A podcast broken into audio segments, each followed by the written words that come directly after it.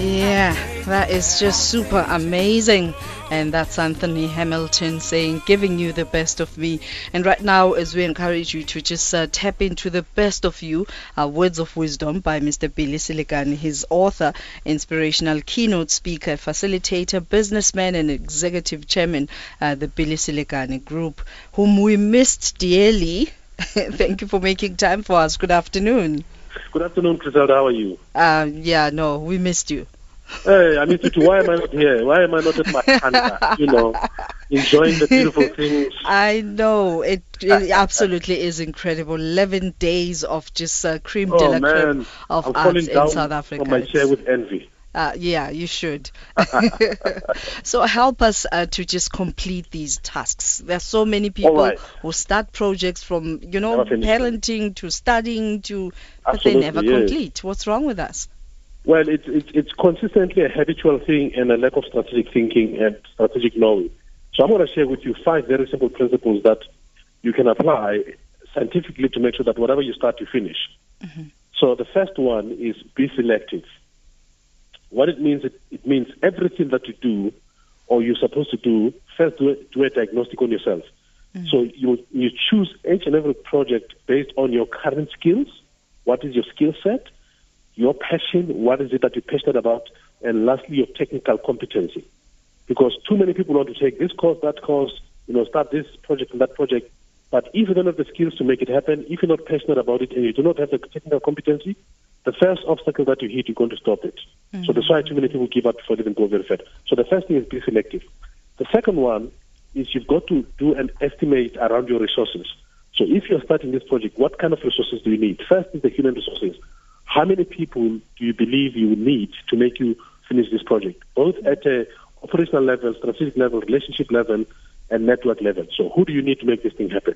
Secondly, the financial implications. You know, what are your budgetary, you know, constraints? Do you have a budgetary constraint, or do you have a far as your your, your finances are concerned? And lastly, is there available technologies that can speed up the delivery of your project? Because we've got all kinds of apps that assist us in doing many other things, but a lot of people still go manual without even understanding these apps and also, you know, process. I'll give an example. There's a website called uh, Fiverr.com. So this website hosts independent designers, copywriters, you name it. So instead of you sitting down and creating your own copyright strategy or your own social media strategy, you can go in there and their budgets are very low. They start as, as small as fifteen dollars. So you can post a work. So for fifteen dollars, I want somebody to write me a social media strategy. This is my business and whatever. So we can use technology to speed up the process that we want to do. The third one is consistently connect with the end of your project. Because too many people have got these grand ideas, but and then I ask them, so what will it look like when it is done, when it is complete, and when it's successful? And mm. most people don't know. So it means you've got to know how your project is going to look like when it is successful. If it's a house, if it's a business, if it's a, a- anything, you've got to bring that visuality in it so that you can almost sense it and almost see it, and only explain it to people that can connect with you in that in that level. The second thing is you've got to track your progress. Too many people just do things without really tracking them. And, and I say to people, if I say to you, go to Cape Town, there are many ways of going: the car, trans, uh, train, bus, airplane. And how do you know you're, you're closer to Cape Town? When you're traveling with your car, it takes 200 kilometers to Cape Town. You know you're there. But the question is, did you get there at the time that you budgeted, or did you lose some time along the way? So it's important that you track your progress.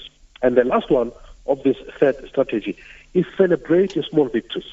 You know, too many of us have got big projects, and we just keep going, keep going, and eventually we give up very close to our success because we have never been rewarding ourselves along the way, and we feel it's overwhelming.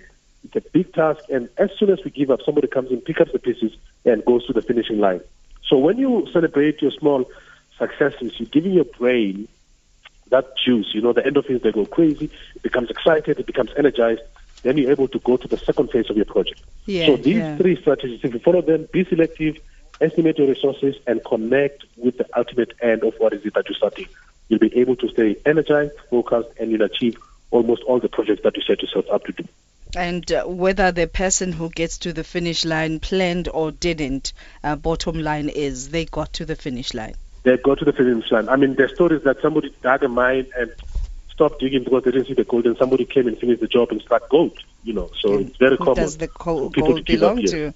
Thank you. Yeah. Thank you very much uh, for joining Pleasure, us, Mr. man. Selekane. We certainly are wowed.